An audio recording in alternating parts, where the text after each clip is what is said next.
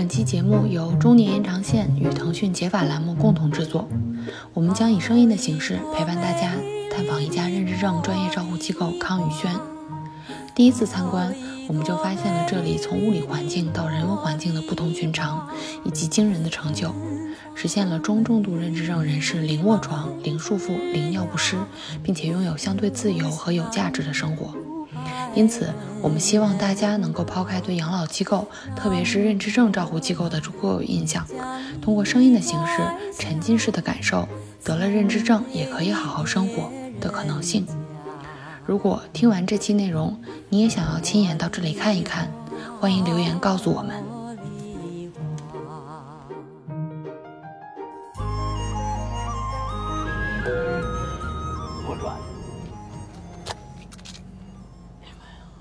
那这个就是金博士说的可能会日咖夜酒的那个。对对对，叫元希儿这个，我们专门放一招牌的。现在还是营业阶段。对对，这这个就昨天的海马记忆工坊，你们那天看到那些，他们的二号店已经开张了，这次他们也做连锁，逗笑话吧？二号店啊，对，你看那些他们做的东西啊，再看东西已经开始吗？这个是我们叫波恩吉他，啊，这就是康宇轩在中国康宇轩在用的一个呃音乐疗法，就是很尤克里里是吧？不是有可能这是吉他。啊，你来，然后我们来一起，你来拿一个手，你们也可以，OK。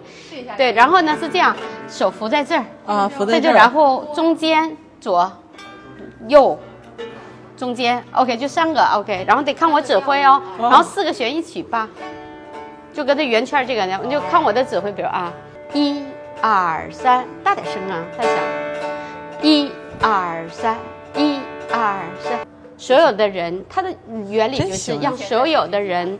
哦，他就直接成为演奏家。它其实叫波恩音乐疗法，它有四个乐器，一个是我们现在看到的叫波恩吉他，然后还有一个贝斯，待会儿我给你拿过来，一个贝斯单弦的贝斯，它可以用小提琴的弓拉，还有中琴我也会给你拿过来，就是每个都是单音。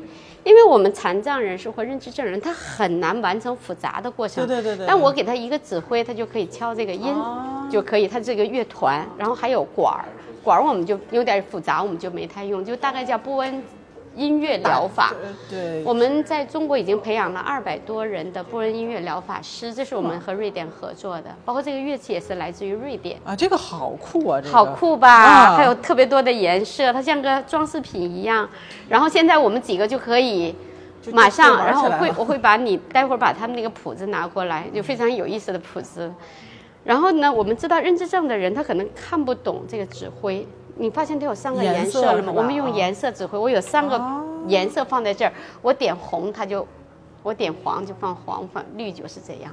它三个和弦，因为它是把吉他的和弦的原理放到这里，哦你不用去学复杂的乐理，哦，你只需要这样它这个已经把和弦和弦对好，了，就 G 和弦、D 和弦和 A 和弦基。本上每首歌三四个和弦就够了，足够了，其实没有那么复杂的和弦，那就足够了嘛。这个发明者呢叫布恩，哦，布恩先生呢，他原来是既是音乐家，他原来是乐团的主唱，哦，然后他发明的这个吉他，同时他也是一个社会工作者，社工我们说的，是七十年代研发的、研究出来的。其实最早是针对于残障儿童，对于我们每个人要学会一门乐器是个非常复杂的过程。那么随着它的这个不断的这个研发以后，现在包括认知症的老人，很多人都能够使用，嗯，这个太酷了，这个。酷吧？因为我自己现在在学吉他，然后学那个和弦，每天都掰的手啊，就是都是茧子。对对，但其实就是我每次去弹琴的时候都觉得很高兴，是吧？虽然弹的不怎么着。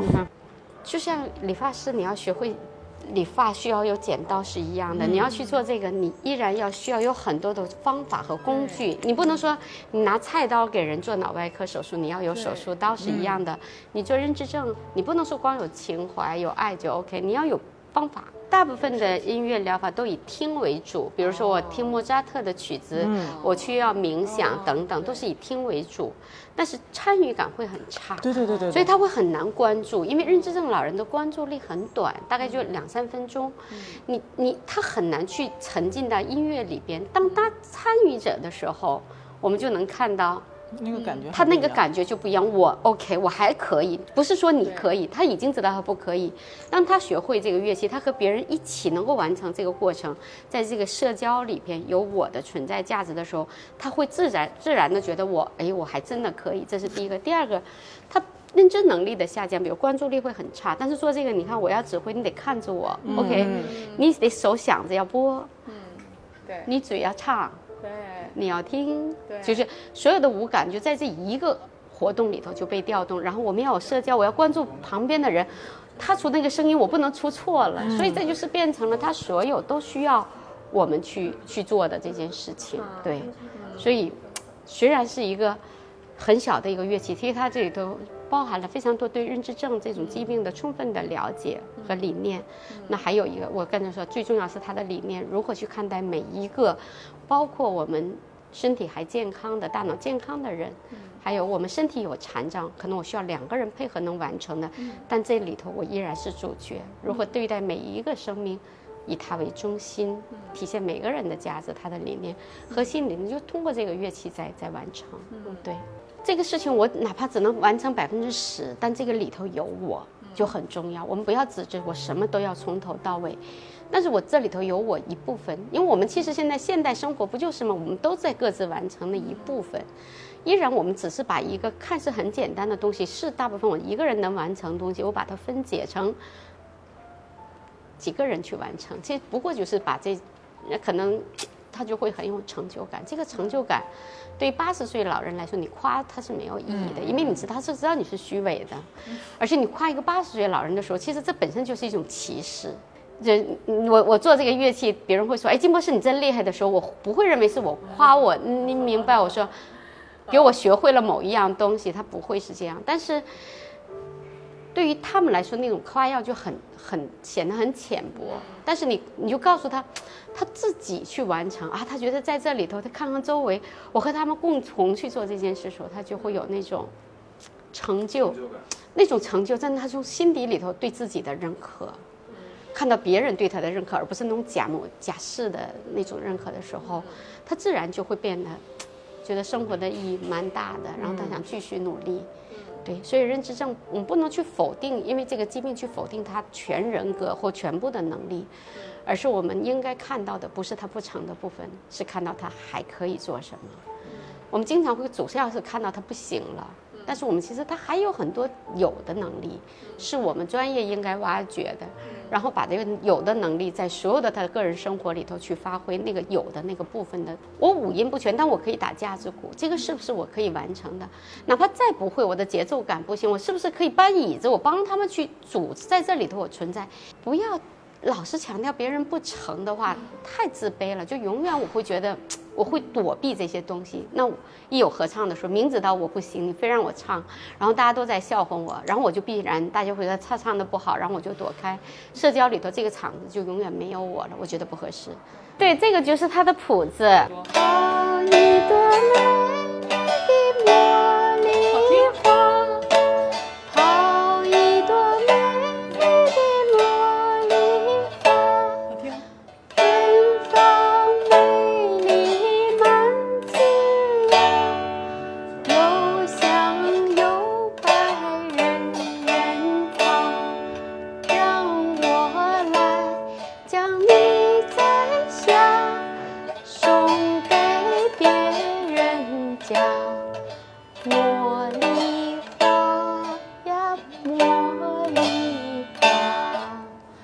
这很好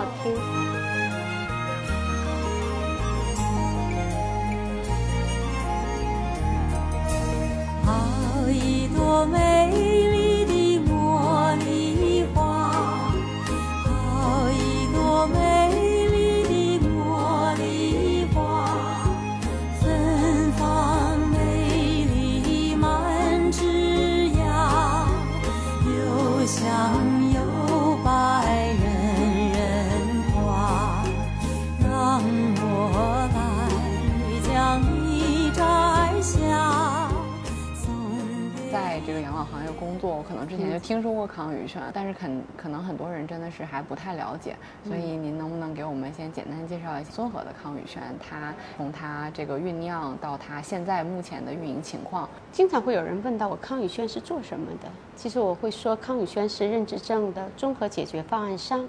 嗯，我们会有机构，就认知症的就生活的这种机构，我们会有对于认知症。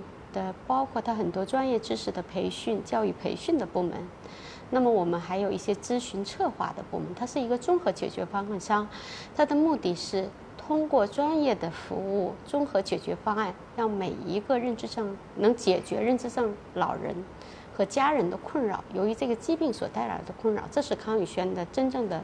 呃，是什么？是角色的问题。那顺和的康宇轩呢？就是刚才我们说，作为综合解决方案商里头，它一个部分就是我们说机构的部分。嗯。毕竟他需要有一些很多的认知症老人，他需要有一个生活的地方。嗯。呃，我经常也会说，认知症老人的照护其实远远超出了家庭照护的范畴。他不是所有的老人都需要到康宇轩，就像我们得了恶性肿瘤，我们需要到医院看病一样。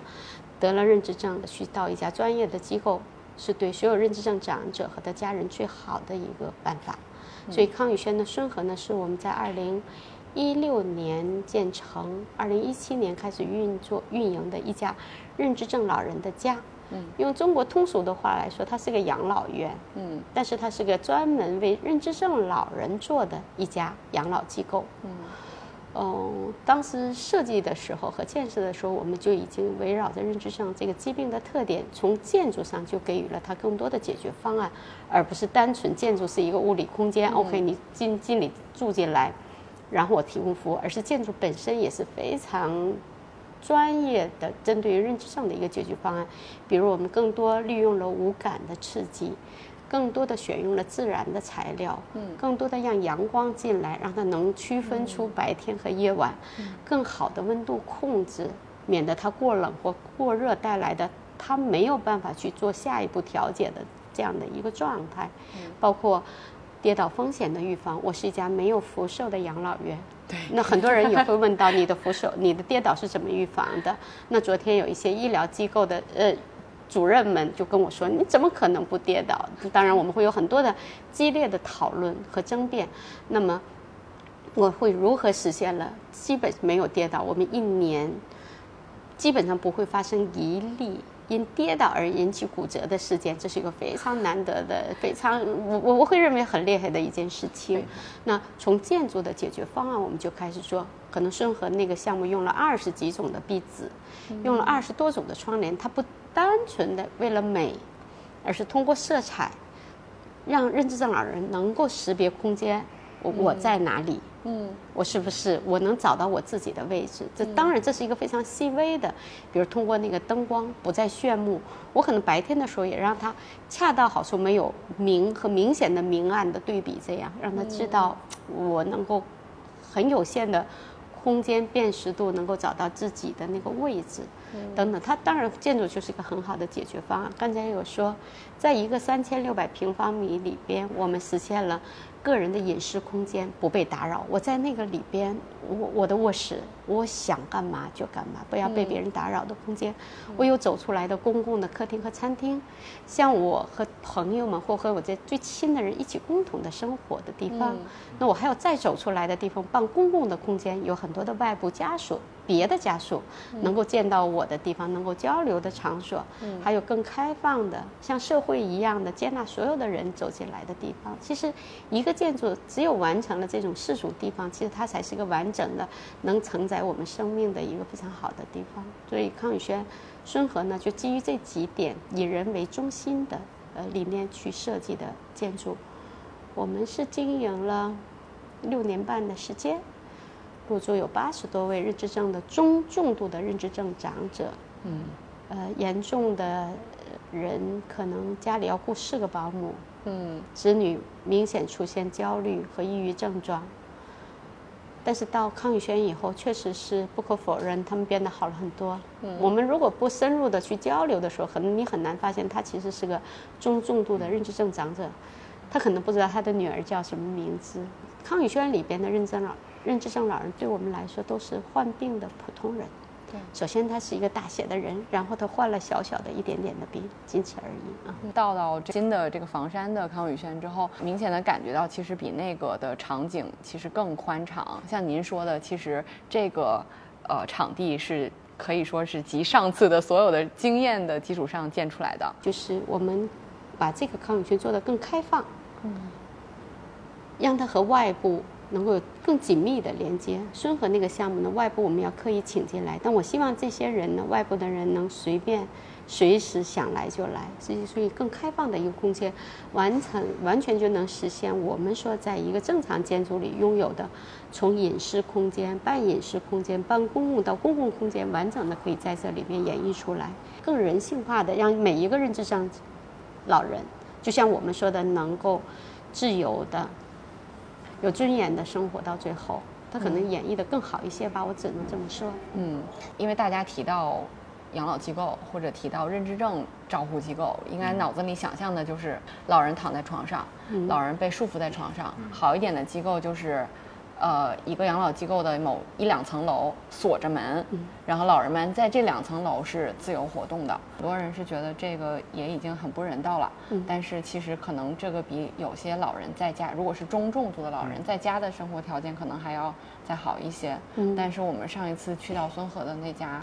机构的时候，首先我们敲了门就进去了，然后进去之后，那个公共空间就是老人们活动的地方。然后我们在那儿访谈的时候，就有老姐妹们，一个推着另一个的轮椅，都是两位都是住在这里的人，还有护工就一起就走过去了，然后一起在那里听音乐。对我们这些陌生人好像也不是很在意，就他们自己做过自己的生活，就非常的平静。然后这是怎么做到的，景老师？其实大家很多会跟你说，认知症老人特别怕陌生人，嗯，不熟悉的人，所以不让你去看他，会打扰他，所以嗯别进去，他们会很害怕。但是康宇轩的老人确实像你说的特别平和，就是享受他们自己当下的空间。首先是我觉得最大的是他们认为那个所有的空间他们是主人，他们很安全，嗯，这是第一点。而且他们经常，因为他们是正常的人，那么接触到外界，不能因为有这个疾病，我不允许他接触到外界。那么接触到外界，也是他日常生活里头经常发生的一件事情。大家会说，认知症老人会出现很多的这种徘徊、焦虑的症状。其实，我们除了他是病理上的疾病的改变以外，导致的以外，还有很多可能性是，因为不恰当的护理，嗯，导致了他。的不安全感，嗯，这个不安全感导致了他一系列的问题的发生，包括焦虑、对陌生人的抵抵触，嗯，我不接纳，我无法判断。但是当他所有的这个症状，比如说我说的这些症状，这个安全能够提供安全的空间，他是自由的，他是主宰者的时候，这些别人就是个客人。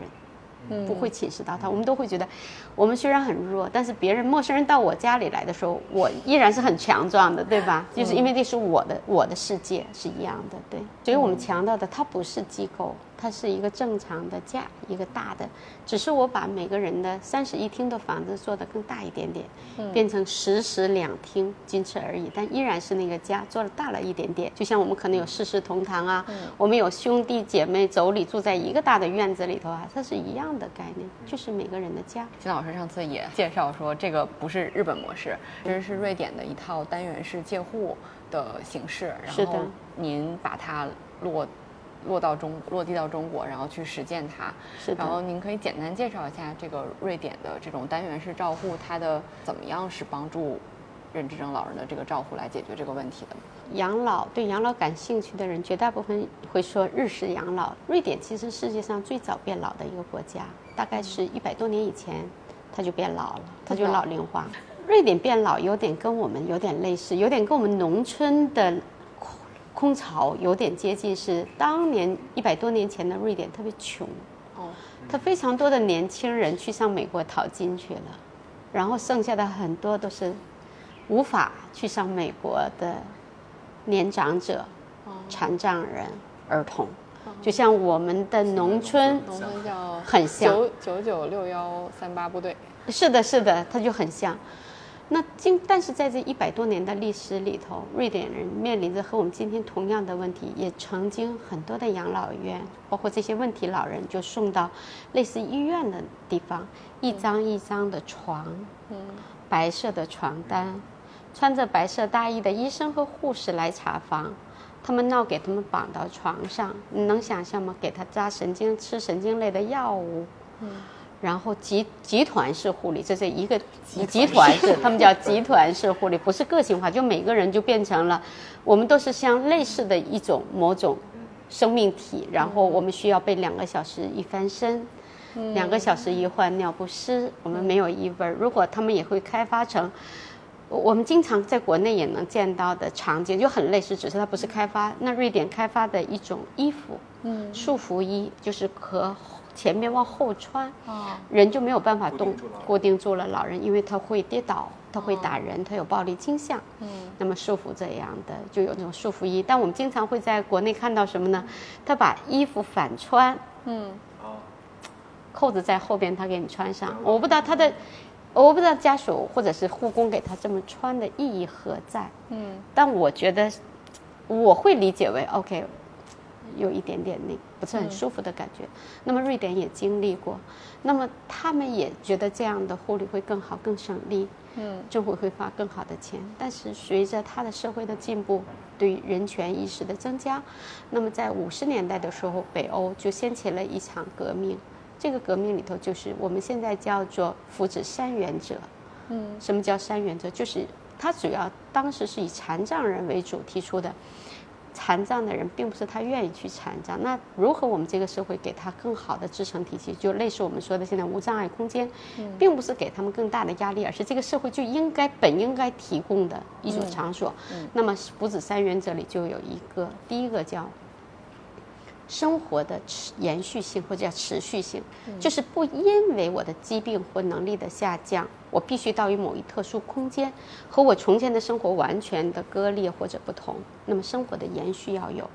第二个叫残存功能的活用，我可能不会做百分之百，但我还有一些功能在，不是看到我的不成，而是看到我还可以的部分。第三个就叫自我决定权，这个是我的生命。我可以去做主，嗯，就是他在福祉三原则的理念下，那么他们掀起了这一项运动。瑞典更多的就在考虑到认知症老人如何去生活。那么八十年代也有一个医生发现，他们越在这种机构越吃药，其实老人状态就越差。嗯，我们的医生是明白的，我们需要，我们治疗的目的是让他变好，而不是越变越坏。嗯，所以他做了一个尝试，找了一个小的，就是。大一点的，像我们叫别墅或者小独楼，他就开了一个认知症的单元。嗯，那时候我们说单元护理，把这认知症老人放在这里，像家一样的氛围里头，有固定的工作人员在一起生活，他们可以喝红酒，可以去聊天，就发现认知症老人远没有他们想象的那么坏，他们开始变得很好，他们能做很多的事情，以后就变成了。瑞典的叫单元式的护理模式，这个是来自于瑞典的，就像一个 unit，嗯，一个单元里头，我们共同的在这里生活。中国呢，经常我会翻译成认知症聚居之家，和呃共同生活的这样的地方。后来这个呢，日本人看到了以后，日本人在八十年代到他的二零零零年左右，这二十年间，日本有超一万呃十万人。走到了瑞典，从政府官员、政府制度的制定者、企业、民间人士去向瑞典去学习，因为日本面临着极严重的。老龄化的问题，那么他把学过来的东西跟日本的精细化的管理，嗯，日本的服务的理念和意识结合到一起，就成为今天日本我们看到的日本的呃服务模式。我跟大王聪在来的路上的时候，我们两个感叹说，就是上次见到金老师，就是觉得金老师作为医生。然后已经有非常体面的工作和稳定的生活状态，然后还要去实操一家就是落地的养老机构，还是认知症，就是挑了最难的骨头啃。虽然已经有有前面的经验，但是你是怎么想的？说我来做这件事情，我能把它做成？我觉得，因为我不是商人，我一直不知道如何去理解商业。但是我理解的商人或者是商业能否成立，我觉得最重要的因素不是它的模式。而是谁来做他这件事情，这是我理解的。第二个，所有的商业的逻辑和所谓的模式，首先是应该是人性的，符合人性的才是最好的商业。不管是我们能看得见产品的设计，还是看不见的服务的理念，符合人性本身的，我相信走了很多的国家，我相信符合人性的就是最有市场的，这是我第一个想法。嗯，第二个，因为我是医生。我觉得医生挑战就是挑把不可能变成可能，大家治不好的变成能够，不是说治好能够变好的，是可能医生真的价值，就像我们的价值是，我们是通过我们跟病人让他变得更好，或解决了很多家庭，刚才我说综合解决方案上，我解决很多的带来的困扰，这是医生价值所在。我觉得这是我的专业使命吧。第三个，我也是认知症的家属，我母亲是认知症的病人，我好像没有跟你们说。我母亲是七十一岁离世的，得了阿尔茨海默症，七十一岁走的。然后她从我发现得疾病到她死亡，也就七年不到八年的时间。她的所有的疾病的进展就是按照教科书去发展的，比如她最后不会吃东西了。她其实没有，她腿没有问题，但是她迈腿这件事儿不会了，就完全的失去这个能力。我们也曾经雇了两个保姆，我们也不断的去教育保姆。当时我就非常无奈，就是我没有办法解决所有的问题。我也在反思，如果我在我母亲身边，二十四小时我雇保姆照顾我母亲，会不会不不按照教科书去走到生命的最后，而会是有一些奇迹的发生？我也在反思。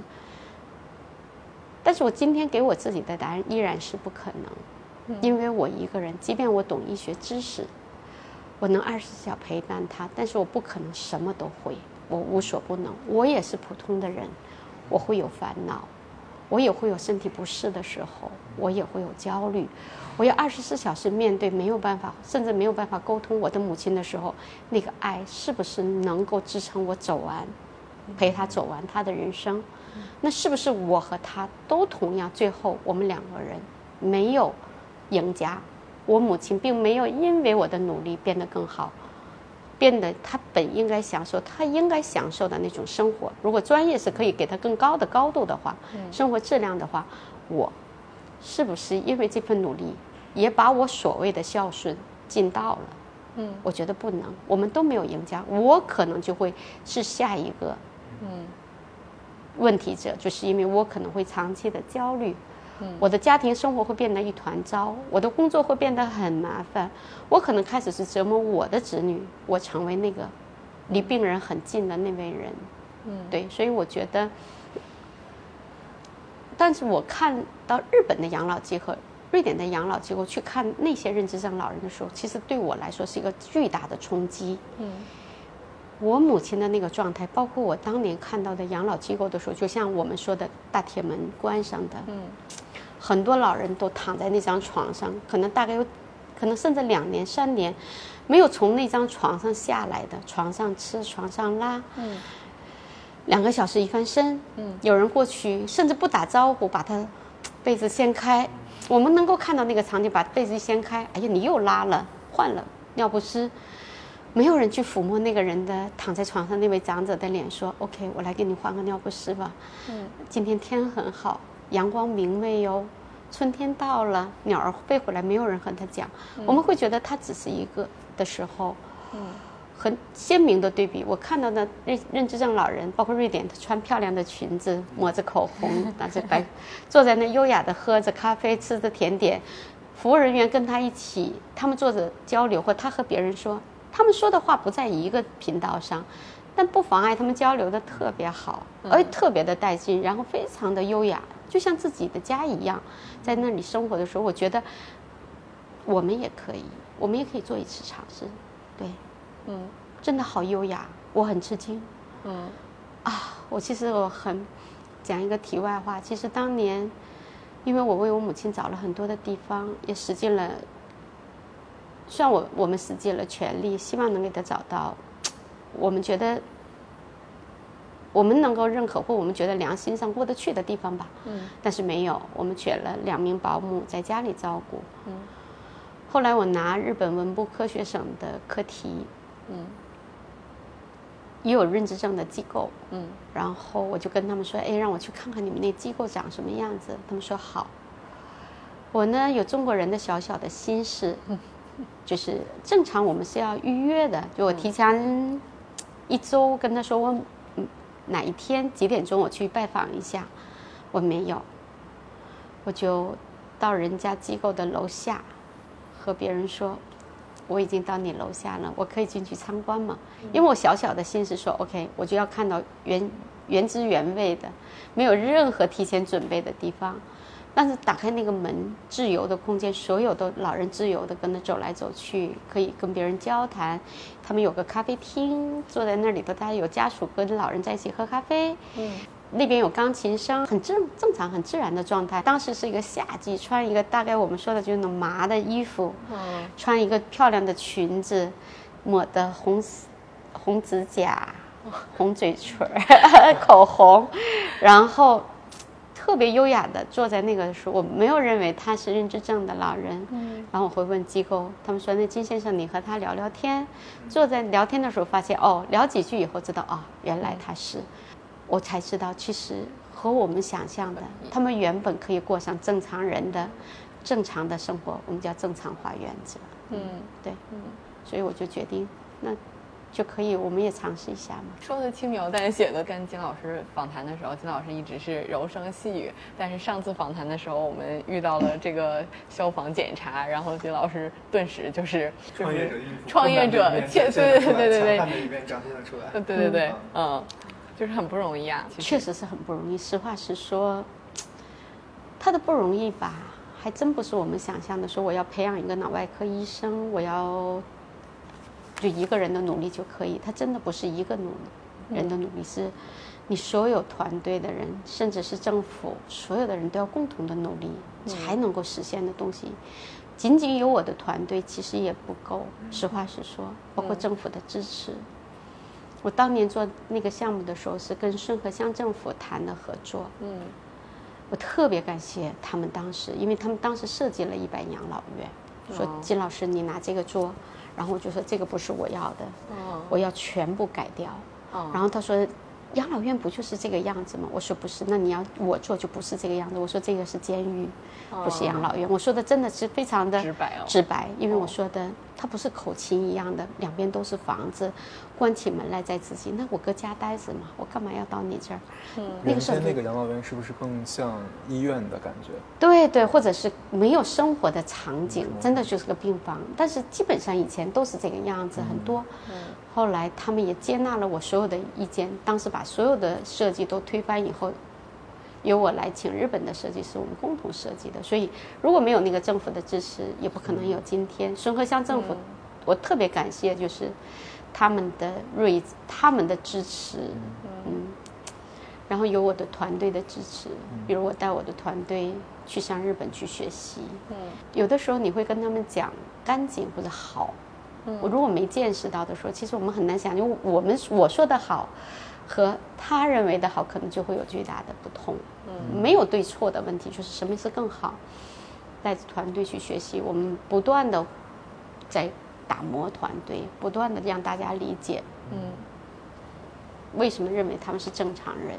嗯什么是尊严，什么是体面，什么是专业，就我们也不断的，甚至可以说，用我团队很多人说我们在给他们洗脑，或者是在做颠 覆，对他们曾经没有过那个思考，不是说没有或者没有机会去，并不是不想思考，是没有机会去思考这些问题，所以所有的人都达到共识，我们共频的时候才可能实现，所以也经了，有走了很多的弯路，你能理解吗？就是。很难，因为我们某种意义上我们要改造别人，不仅是改造自己，要改造别人，真的是一个非常艰难的过程。比如我们说的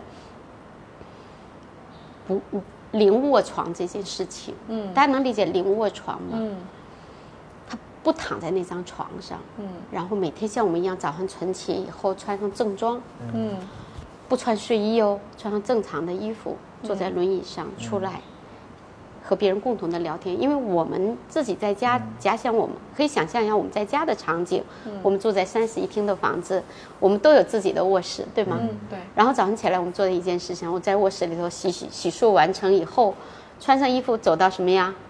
餐厅，餐厅喝杯咖，喝点茶，吃点饭，然后坐到客厅上跟别人聊聊天，看看电视，然后我们去上班。这个场景，所以正常化是应该他们拥有走这个场景，这才叫正常化的生活，嗯，对吗？那我们大部分的时候，我让你躺在床上，裤子不穿，两个小时一翻身，嗯，这就非正常化嘛，他就完全，那一个是正常人，一个是病人。对，一个是病人，但是病人也不该这样啊。我认为病人也不该，除非他是绝对不可以，嗯，因为疾病是绝对不可以，是另一回事儿。嗯，如果可以的话，他不应该躺在那张床上。我一直在说这个。当时我们说临卧床的时候，别说我的员工不理解，所有的家属很多不理解，因为我特别感感触特别深的时候，很多人给我的给我的什么说法吧，嗯，或大家讲的那个故事，哎，我觉得特别特别有意思。就比如说，我们几个女伴儿搁这儿聊天，男他就会说：“哎，我跟你说，他特别孝顺。”嗯，哎呦，我跟金博士你做这件事儿，也给他解脱了。当年，嗯。他妈卧床两年，嗯，床上吃床上拉，一我去看他家一点味儿没有，他妈干干净净的躺在床上，嗯。他全部是他给照顾的，然后我就瞅他，我不知道我应该夸他做的很好，我还是应该说他做的不好，嗯，你能理解吗？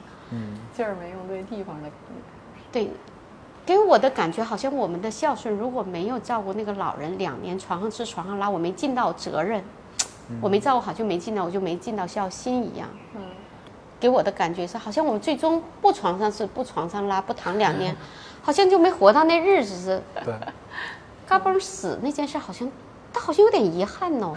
对。我我这个有一个很强的感受，就是中国人在尽孝的时候，往往会有一种误区，就比如说让老人活得更长，比他让他活得更好要更有价值。再比如说留在身边养老，比送到养老院养老可能要更好。我觉得会存在一些这样的误区啊。其实我有一个小的点想问金老师，就是我们是在应该更早的将有认知症的老人送到养老院去。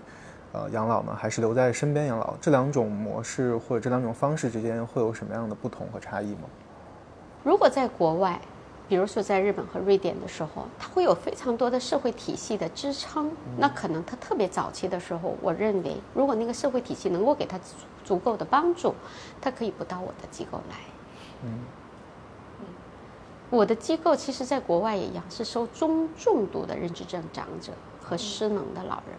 嗯就特别轻度的，他其实社会支撑体系是完全可以帮助到他能够在家里一样正常的生活。嗯但是如果这个社会没有这个体系，没有办法完成这些工这些事情的时候，可能在家里就面临着更多的风险。这就是由家属来判断，是早一点到我这里来更好呢，还是晚一点更好？如果没有这种社会体系，它可能会有一些突发的事件等等原因，它可能下降的更快。嗯我们也有老人很早期，就是没有那么重的时候过来，那生活了六年，不管他的生活能力，孩子的认知状态，都没有特别大的变化。其实他已经八十八岁了，嗯对，依然很好。所以我不能说，因为他这个个案就一定证明这是很好的，但我说应该有完整的社会支撑体系，让他们能够在自己的家里，像正常人一样过上普通的生活。我可以去听音乐会，我可以自己去烧饭，我可以做很多的事情，但是我需要帮助的时候，有人会给我，而不是捆绑了家族的成员，比如他的子女必须要帮助他，我不能去工作，我总是怕他走失。那么对于预防走失的这个体系，我们也可能需要更完整，那他才可以正常，不然他一旦走失是很大的问题。呃，刚才提到了，其实我们在做这样的一个团队嘛，嗯，那其实照护者这一块儿，您是怎么去选择，然后并且去培养他们的？因为大家都知道，照顾老人，尤其是认真的老人老人，是一个非常辛苦的事情。我不知道，我我我这么讲，我的想法是不是很对啊？我也在思考，养老服务或者叫养老从业者，到底是什么样的一群人？其实我经常会想，他们是有爱的人吗？嗯，有情怀的人吗？他们是一种专业人士吗？这是一种职业吗？其实我经常会思考这个问题。很多人会夸我，嗯，说金博士是个有情怀的人，是有大爱的人。那我怎么说呢？我是个正常人，我和别人的情怀和爱都是一样的，我没有超越别人的所谓的更多的、更大的爱。但是我会告诉别人，我是一名医生，我是专业的人。养老，我不认为是爱和情怀，养老是专业。嗯在这里头，所有的人，包括我说我的，大家常说的护工，嗯，他是专业的；我的护士是专业的；我的营养师是专业的；我的厨师是专业的；我的后勤保障都是专业的。所以是由一群专业的人共同去做一个专业的事情，这是我认为我的团队的一个定位，明确的定位。嗯，然后附带着是。但是他们有和我们一样的有爱的人和有情怀的人，所以我是卖专业的地方，我不是卖和情怀的地方。我举直白的例子就是我，大家去找金博士，比如说我是个医生看病的时候，不会因为说哎金博士那个人特别好，他有爱，他有情怀，你去找他看病嘛？大家会什么样？金博士的专业非常厉害，找他找我是能解决问题的人，所以。专业是什么？专业是可以帮助认知症老人和他家人解决他们困扰的一群人。所以养老是专业的人士做的，而不是单单的、简单的有爱和有情怀的人做的。我们在选拔人才的时候，其实是要有高度的自己对于专业的认同、认可度的人才 OK，而不是简单我就是伺候老人的人。嗯，他们能够持久的在这个领域里头。工作或者愿意去做下去的，最大的是专业所带来的成就感。他们曾经没有获得过的，所以我的员工，就是我们从培养他们的时候，最重要的一直在强调，我们在培养他们的专业意识。每次说都是说，我们是一群专业的人士，由我们不同职种、不同专业的共同搭建的这个平台，去解决认知症所带来的所有的困扰。所以我的员工因为有专业，他被别人认可，他并不是那种低三下四要给别人做苦活累活是伺候人的人的时候，他才会坚持，他才会热爱，他才会努力去精进专业。对于员工的管理，就是不不用爱和情怀绑架员工，用专业来敦促大家就是精进。然后另外其实也没有用孝心。来绑架儿女，但是其实我们有一个问题，就是您也提到过说，呃，老人可能其实，在轻度的时候，他不一定要来到这里，可能也是，呃，如果能够得到一定的好的支持，可能也是一个可以接受的选择。就是 呃，如果老人来到了机构里面，比如说经过这里的专业的认证，已经明确了说在某几个方面是可以得到好的维系，那他达到了一个稳定的状态，他能回到家吗？回到家对他来说是好的选择吗？真的有回家的啊，对，嗯，我如果我让更多的认知症长者能够回家，有更好的那回家的选择的话，有回家的那条路，我觉得对我的专业是最高的保障，没有没有其二了。嗯，有，但是他需要家庭很大的努力，我们对家庭的教育，他都是要都是需要的，而不是说。我刚才说他的那个很好的状态，是需要一群人拖着的，任何一个环节掉下来，他都很难。嗯，他可能一定时间内还 OK。首先，第一个年龄在不断的增加，嗯，身体能力在下降，再加上他肯定瑜伽。与机构相比较，家庭能给予的专业范畴的东西是会有限的。嗯，那么它可能就会还会掉下来，肯定掉下来是一定的，可能或者是掉下来的速度会比我们更快一些。嗯，可能不。那所以回家只是他的一种选择，不是说不能能。嗯，对，也有回去的。对，但据有一些是我们能跟踪啊，还是怎么样，有的上国外啦等等都会有。嗯。我是希望他们都能走到回家的路，那些真的，然后家庭的那个支撑是完全可以让过程，甚至超越我们机构所给予的生活质量的话，那真的是非常棒的。嗯，但目前的状态来说，就目前国内的整个的社会支持体系，嗯，来说，我觉得是有难度的，不是家庭不努力，是整个需要社会来支撑，而不是一个家庭就可以。我经常举的例子，大家可能容易去理解。我们经常接触到认知症长者的家属就说：“我妈现在还行，我们雇了雇保姆来照顾。我妈现在还认识我，不用到机构，还挺好。”就经常会说。然后我我就在思考，保姆是什么？嗯。其实，在中国，保姆是伺候人的。其实是他的是，我我们我没有职业歧视，我只是说目前我们国人对这个理解。那其实他的社会地位并没有那么那么高，对吧？但是听家属说这个话的时候，我有个感触，就是说啊，中国的保姆好厉害呀。嗯。他虽然他的社会地位不高，但是大家对他的那个认可是超高的，因为。一个认知症的长者或失能的老人，就由保姆就可以解决这些问题。嗯，就可以在家照顾的时候，那真的保姆是什么？嗯，我们需要那个那个长者和那个老人过的是什么样的生活？嗯，保姆给予的只是吃喝拉撒睡，就是他足够的生活吗？嗯，我们有雇四个保姆的也很难。那我也跟很多人说，你可以雇十个保姆。嗯。但是我真的不相信你家有能力，每天要十个有点认知症和正常的老人上你家陪你爸妈完成社会角色和交往。在家没有社会化这个。没有，首先是没有社会化这个，还有，他仅仅是吃喝拉撒睡，很简单的一件事情，我们每天都做。但是吃喝拉撒睡是完，质量是完全不同的。嗯，对吗？对。保我们在我们强很，而且很多特别悲哀的是，有很多家庭是子女白天是不在家，就完全由保姆照顾。嗯，我们可以假想一下，我现在是一个什么都可以做自我判断的人，我雇一个保姆。嗯，我保姆提供的服务是什么服务？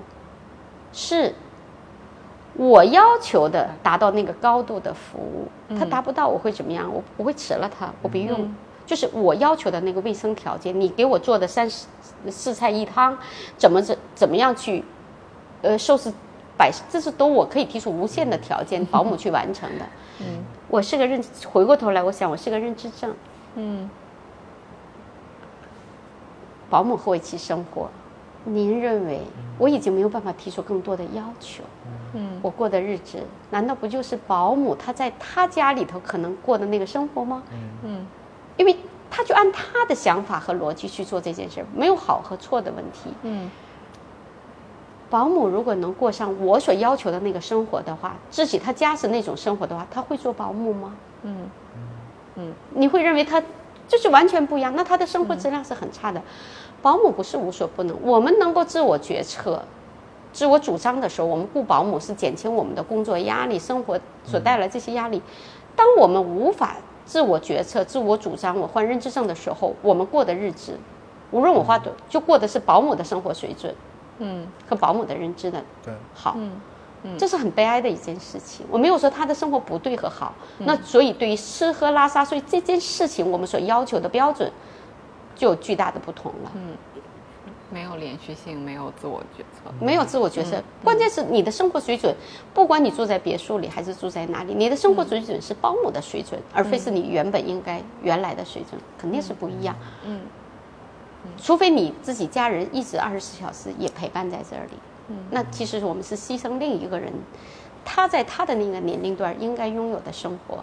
嗯，我觉得是大家没有见过或者不知道得了认知症可以这样生活，就是会把标准主动降低，就是没办法嘛。做子女也是，我们觉得可能很多时候子女都非常非常孝顺，非常非常努力，但是可能他觉得能满足他的生理需求，能够让他有一定的尊严，就已经很不错了。尊严和体面就是老人干净，然后老人可以，呃。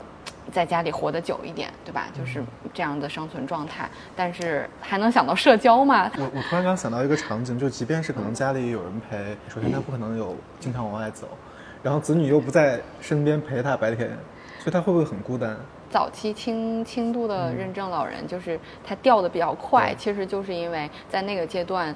也没有相对的支持，甚至这个支持不一定是这个服务性的，可能就是呃培训，就是对子女或者家人来说，说他应该得到什么样的一种呃训练和维系，那可能他就会掉的特别快，而且他们自己可能也很难表达，就是我到底需要的是什么。对。对，像我我上次其实那个金老师介绍的时候，呃，说呃老人们应该有他们自由的生活，然后他们应该有，我想这个时间不要睡觉，我就不睡觉的这种自由。包括金老师说，我们很漂亮的，就是说这些老人们坐在一起，我很漂亮的，你突然跟我说起来上厕所去了，就是就是。就很伤害他们，但他们又表达不出来。然后，但是其实我那天流眼泪，就是因为我姥姥就是帕金森引起的这个认知的问题，然后。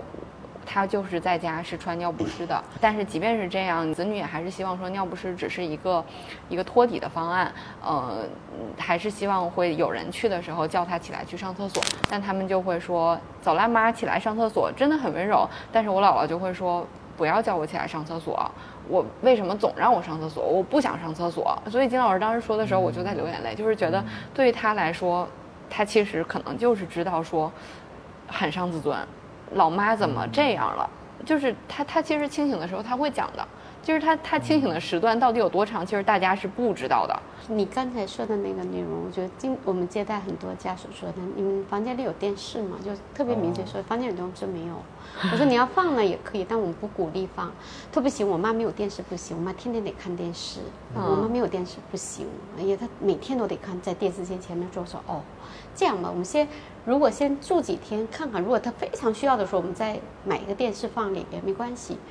然后我就会跟他说，你妈不是你妈意思，是没人搭理她。嗯嗯对，就没人搭理他。就是子女，我们想象我下班回家，嗯我妈妈和个保姆生活，我下班回家，我自己还有我的子女，我还有我的事业，我和我妈聊什么？嗯我有多少可聊的东西？然后，OK，我有可聊的，我有时间吗？我我看我妈那个状态，我要去买菜，我要安排子安排保姆，我要买很多东西，要去给她上医院开药。我我疲于奔命回来坐下来的时候，我妈在那儿闹，我跟她聊什么？嗯我会有好心情吗？其实大家就是我们在绑架着彼此，我们让所有人的生活都变得很混沌。然后我好努力，我很委屈哦，我对我妈这么好，我真的连休息都没有，周末好不容易休一天，我想躺下来，但我要去给我妈去上医院去嗯。买药去。然后我要给我妈把下周的菜准备出来，我要告诉保姆如何如何去做，我好累哦。我自己的生活，我我也愿意去穿的漂亮，我要去旅游不行，我妈妈在这儿有病，我我离不开。就所有的一切，我们就很焦虑。因为我们不是爱和不爱的问题。当我们生活一团糟的时候，我们如何去爱别人？即便是我的父母，我们都有个孩子，二十四小时你让一个妈妈，嗯，二十四小时跟他生下来的那个 baby 在一起，你觉得那个妈妈会一直快乐吗？嗯嗯会很崩溃的。我们都需要彼此有放下，有自己休息的地方，让自己心能安宁的地方，不被打扰的时候，我们的自己也是一样，我们的认知症长者也是一样的。我们有很多老人，他有的时候就会说，因为我们能明显看到认知症家庭的那个子女就是。皱着眉头，那个脸一看就认知症家属脸嘛，他很焦虑，你知道？我们一看就是他会找一帮人来说啊给他妈他爸咨询，可能是他朋友，就你和他一眼我就知道他是他是女儿，你不用先开口就知道他是他是认知症的哦 子女，这个是他的朋友，嗯或者是他的其他的亲戚，你明白？就不太一起生活，明显能感觉到。那认知症老人也会说，他会非常清醒的时候告诉你，他说他觉得他对不起他那个孩子，就觉得他那么累，嗯还得管我，我真的我。好耽误他的事情，你知道吗？我给添很多麻烦。嗯可是他暂时看不到他女儿的时候，他又特别怕，他知道他很恐怖，他没有办法生活。嗯就他特别焦急，就是他们内心里头特别的 纠结。嗯认知症老人是正常人，就刚才你说可能会有一段清醒的和不清醒，我一直说他都知道，只是他的表达方式你不清楚而已。他真的知道自己现在在添了麻烦，嗯但是他他的表达方式是越麻烦，他给你添的越麻烦。只是我们说你我添麻烦，我我我冷静一下，我别添了，这就是越乱他越添乱，是这种，因为他没有办法去准确的判断他的什么样的行为是不添麻烦这件事儿。嗯，所以很多那个家属我们彼此都在，没有一个人是赢家。嗯，然后我的所有的付出，并没有让我妈原本过上的那种高质量的生活能够得以实现，因为她依然过得很乱七八糟，然后我也过得很乱七八糟。嗯，那我们其实我觉得，真正的父母和子女的爱，和我们说的孝顺，我认为就应该是彼此安排好自己的生活，我们才会有精力去爱别人。如果不是这样，我没有办法去爱。即便我再想爱，我也没有能力去爱。所以不要去绑架，学会放手。专业的事情就交给专业的人去做。嗯，你不要认为就经常说，那我去学习。我说你要都能学会了，那要医生干嘛？我我们经常会要自己成为专家，其实很难的一件事情。嗯，对，就是。我们知道这个社会上有特别多的知识在泛滥着，我们可以查各种各样的资料，但是这个资料拼凑起来什么良莠不齐，你如何去能分辨出哪个是正确的，哪个是错误的，都需要我们极高的知识储备和智慧。它并不是说拿来我就都能用得上。而且即使都学了知识，还是知识到你实践。实践。对，然后那个金老师学了那么多知识，实践了这么多年，也也还在这个在房山这里在做改善。对，就是金老师其实提到的，对于家人，我觉得上次金老师提到的就是家人和机构不同的角色，就是家人扮演好家人。陪伴亲情的这个角色，所以上次我们也看到有很多就是呃呃机构里面老人的家属，甚至家属都离世了，还在作为志愿者来到那个海马工坊，帮其他的老人一起来做这个手工啊各种工作的这种志愿者，其实就已经是能看到一个开放的环境带给家属他参与到这个陪伴的这个机会，对吧？嗯，所以其实我觉得大家就还是有选择的。而且我觉得家属在这儿的状态让我觉得很好。就是上次，呃，有一个姐姐，我忘记叫什么名字了，文姐，文姐是吧？文姐，文姐，对。啊。然后她应该对面是她的父亲，然后在做绘画。然后她当时就说，如果没有这个场合，然后没有这么多人的话，可能老人家画一会儿就走了，他不会有很多注意力集中在这里的。嗯。但是因为有很多志愿者在，有很多其他老人也在这里，他可以很沉浸下来做这件事情。嗯。然后我当时看她说的那个状态。就完全不像刚才金博士说的是一个认知症患者的女儿，嗯愁眉苦脸，而是看她看起来还是很愉悦的。其实上次刚才提到那个海马记忆工坊，嗯，然后其实我还蛮觉得这个这个事情让我觉得非常的了不起，因为我们总觉得可能老人到了一定岁数之后，或者说他患有一定的疾病之后，他其实对于这个社会是一个负资产。就坦率讲，其实从整个社会的层面上都是这么去看的。但是我会发现这些老人在我们这里。又重新获得了价值，这种价值不仅来自于可能自己儿女的认可，还来自于社会不同层面的认可。我想知道这方面您是怎么做的？我觉得整个社会，特别是国内，对于认知症非常的妖魔化，大家会觉得得了认知症以后，这一切都完蛋了。嗯嗯，这个本人也完蛋了，这个家庭也好可怜，而且最多会说他子女好可怜了。嗯，然后他就成为所有人的负担，包括这个社会的负担。嗯，呃，然后他们逐渐被边缘化。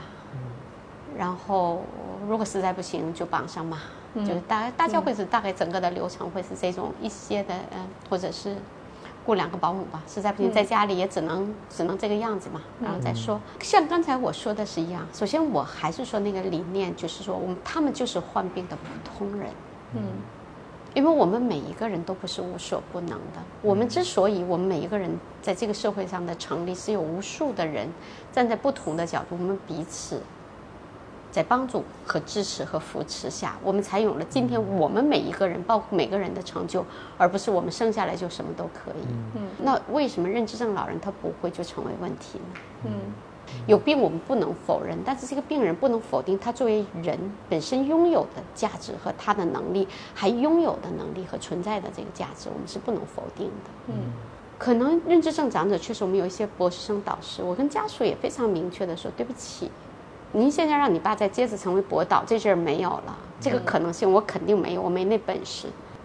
但是在他八十八岁或九十岁年龄的时候，我可以让他依然成为纳税人。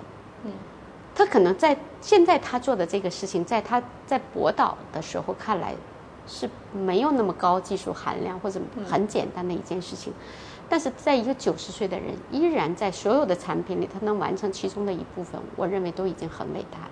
嗯所以他们是不是负担，是不是没有价值的人，不是我们说，而是我们从根本上设定的时候就要明确，他们依然是有价值的人，而依然能够创造价值，而且能够成为纳税人，是我们从一开始成立海马技工坊，在不断做的过程中，我们不断认识到是认知政长教会我们，嗯，如何看待他们和看待他们价值，不是我从一开始就知道的。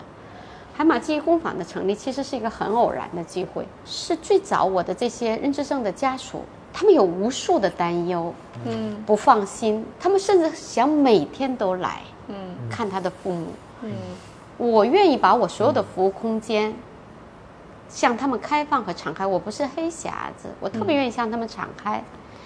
然后他们有那么多的焦虑，我需要去给他解决，所以他也是我的患者，嗯，同时也是我的伙伴，嗯。我需要他们解开、展开，他们能够看到实实在在，他们会变得更好，他们会有自信。我就把所有的服务空间打开，让他们走进来。因为我说我替代不了亲情，嗯，但认知症护理里头有一个特别专业的一个部分叫亲情关注，哦，嗯，是亲情是一个专业的部分哦，嗯，它是以专业服务的无数个环节里头一个非常重要的环节，但往往这个亲情。我给不了，因为我不是他女儿，这个必须由他家庭来完成的，不是把认知症老人交给我你就万事大吉，而是我们要共同的一起和老人陪伴他走完生命的最后的历程。如何去把这个亲情作为更专业的去帮助他们，是正是是我们要考虑的。很多家属都来，但是他突然发现他天天来，他老人会变得越好，他没什么聊的。我就说 女儿和妈妈，我每天要聊什么？您明白我说吗？您和您父亲肯定不天天没什么聊，说啥俩人就是偶尔喝个小酒，说几句话。为了把这个小酒能延续说下来，我们要找无数的大脑找再跟他聊点啥，就很某种意义上也有挺点无聊的哈。有的时候，他没有事儿啊，他看到我，他就会想去帮助别人，他也觉得哎，我能做一点什么事情。然后我们的姐姐呢？他从原来的那种，哎呀，紧皱眉头，哎呀，焦虑的不行。你说金博士，我是不是再给我妈找个大夫开点药呢？我是不是应该再再怎么样？变成他这个事情已经没有了，因为他很越来越好。他就说，我有点，我就看他们有时间。然后这几个姐姐又比较喜欢我说，那我们一起做一点什么事情嘛。然后姐姐又闲不住，她就说，那我会做一点什么小的包包。嗯，然后他们又愿意唱歌，我们一起唱个整个小合唱，我们来玩玩，就是连把老人也看了这样。然后做了很多小包包的时候，那这是卖不出去钱的，不会有人买，他就给我们员工。我呢是个非常的环保主义者，然后他员工用又装两次就都扔了嘛，就没什么太大的用处嘛。然后我就会说增加了大量的社会垃圾啊，然后他就也卖不出去。后来我就说我们。生产一个环保包，就是我可以放在兜子里头，可以杯子出去装菜呀，装点东西可以用的东西，这样不可以用的很久嘛？嗯，而不是用一次就扔掉。我们就做一个环保包。那当时他们设计，因为姐姐们都不是做这个工，就也不是设计者，所以做的那个东西也很简陋的一个。是有一次我的一个朋友，就很巧的是我的朋友来上康宇轩来看我来玩儿，然后他们正好生产那个包包。我的朋友一看这个包包就说：“哎呀，我买俩，就是，他说我买两个。”我说：“因为他，我说，哎，他说你给我买两个，算我做贡献了。”啊，他说我，他说我是这个我我没有东西，我给钱和我买两个东西是不一样的嘛。嗯，他买两个以后，我就说：“哎，发现我们这可以创造价值，我们能卖出去产品。”嗯，然后我们就开始不断的，我们就开个微店。但是大家又不会经营，说这个也有点难。后来我们就更多的找很多的资源，就比如说给定制化给产品，你们设计，我们给加工。嗯，加工的时候，我的老人就参与到其中。比如说我在那，可能所有的这个流程工艺里头的百分之十是我百分之十他才能做，或者是他只能帮助我扶着这个包包。嗯，但是这个所有的。里头他参与到其中了，嗯，然后我们就逐渐生产的产品就变得越来越好，又越来越漂亮。当你看那边的产品，就他们都会有很多的公司呢，就会生产，他也做社会贡献，他生产东西给给他的客户，嗯，就变成了良性循环。然后呢，我们又生产这东西，我们又把我们的东西去给公益组织去捐赠，嗯说给新疆的什么先心病儿童募捐，那我们就拿我们东西也去参加那个义卖活动。我们的老人这个价值就他不再是一个被帮助者，而是他能成为帮助别人的人。我们给农村的小孩的呃，小学校改善卫生条件，比如他的卫，我们就会给到他们。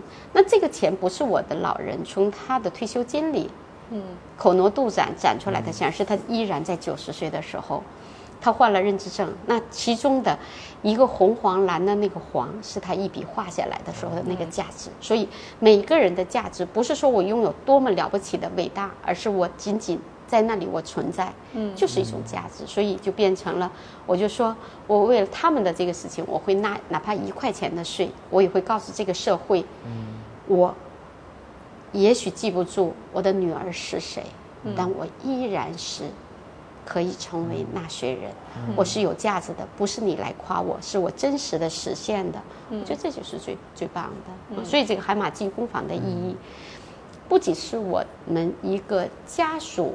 可以疗愈的地方，嗯，也是我的老人可以实现个人价值的地方，也是对认知症老人来说是一个可以说某一种疗法，可以做一种治疗的地方。也是我们社会普通的社会公益者能够实现志愿者价值的地方，所以我们都是共赢的。嗯，对，这就是海马记忆工坊。然后我们就开了二号店，在房山。昨天给他二号店的开业庆典，然后我们的姐姐家属就来了很多。他们在退休以后也在被边缘化，但突然他们发现，他们的价值逐渐越来越大。然后他们用眼睛看到了。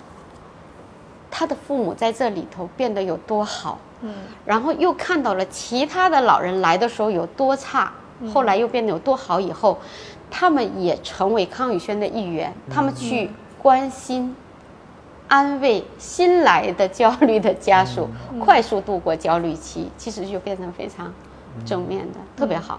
我感觉您做了一件特别不一样的事情，首先是让这些认知症的老人他们的价值被重新看见了。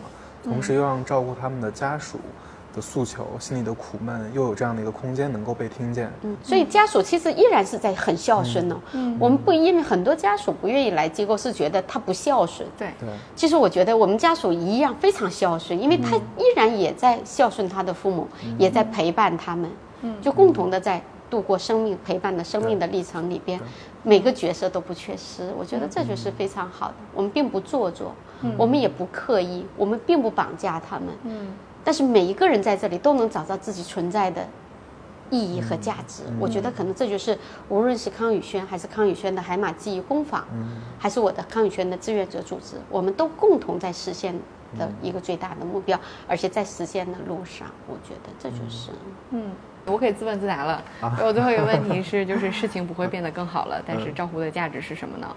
但是其实金老师在做的事情，还有所有的家属参与到这件事情里面，就是每个人都可以好好生活。嗯嗯，真的都是有好好生活的机会和可能性。对，嗯嗯，我们可以去一会儿再看一下机构里面，对，看一下，想看看就是我们有很多不同的疗法或。的现场行啊，待会儿我们也可以体验一下播音乐疗法，包括我们的触触摸疗法，就和中国的按摩有不同的。哦。可能要给你们做个二十分钟，可能你们说啊，好放松。我可以又睡了啊，是可以去睡了。它跟传统的所谓去外面 SPA 店是啊，完全不一样的，真的非常平和的一种疗法。嗯。假如你的身边有被认知症困扰的朋友和家人，或许你愿意把这期节目和康宇轩推荐给他们。金老师在康宇轩的实践让我相信，到机构并不一定是迫不得已的选择，甚至有可能是更好的选择。欢迎留言或者添加小助手的微信报名，我们将在不影响机构内已入住老人生活的情况下，为大家协调一次集体参观体验。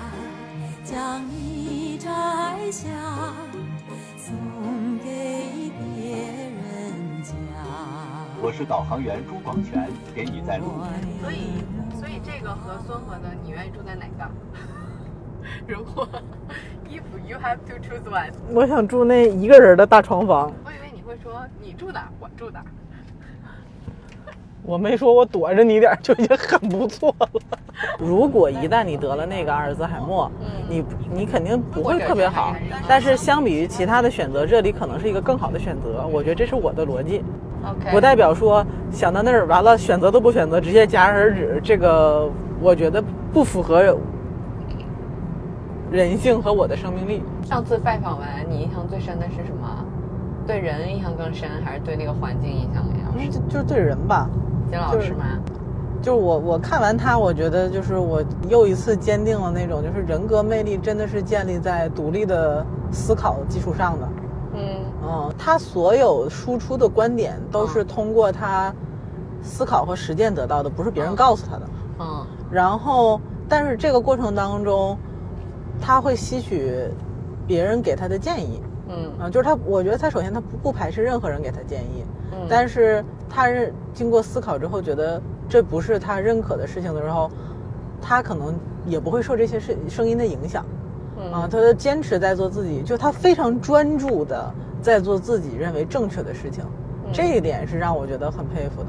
嗯，啊，就是他的魅力，我对我而言，个人而言是在这儿。那你就更不用说他从一个大学教授到一个下场的创业者，这个过程当中，他其实根本就没有给你讲有多么不容易，对吧？但是这个是你可以想见的，对呀，就是这个都被他的专注抹掉了。就是我其实去之前，我从来都就是总觉得这种得了认知症好好生活是一句安慰，就是就是你相信最好的有可能，但是你从来没见过真的科学能科学成什么样。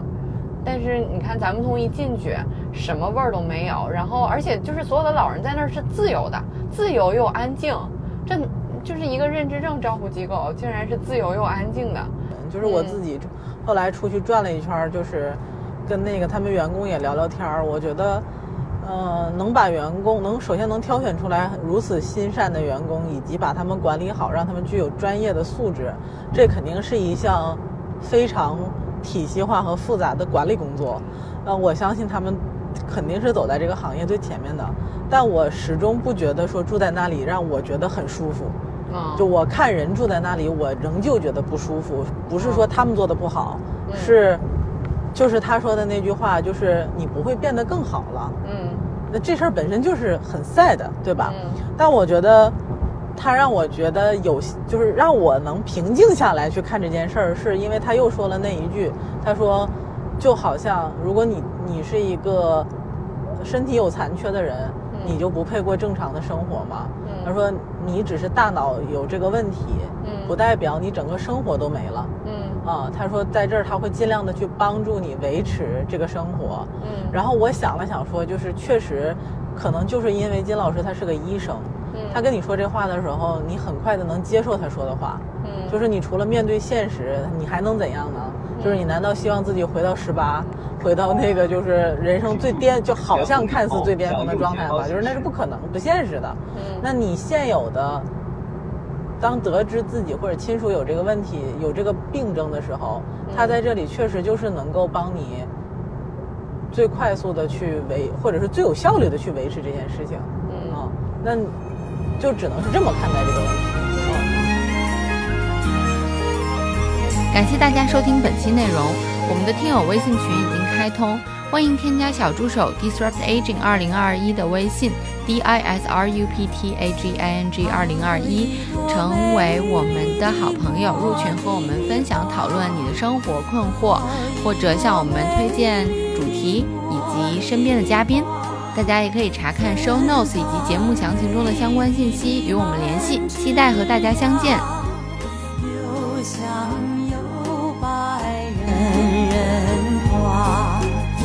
让我来将你摘下送给别人家。茉莉花茉莉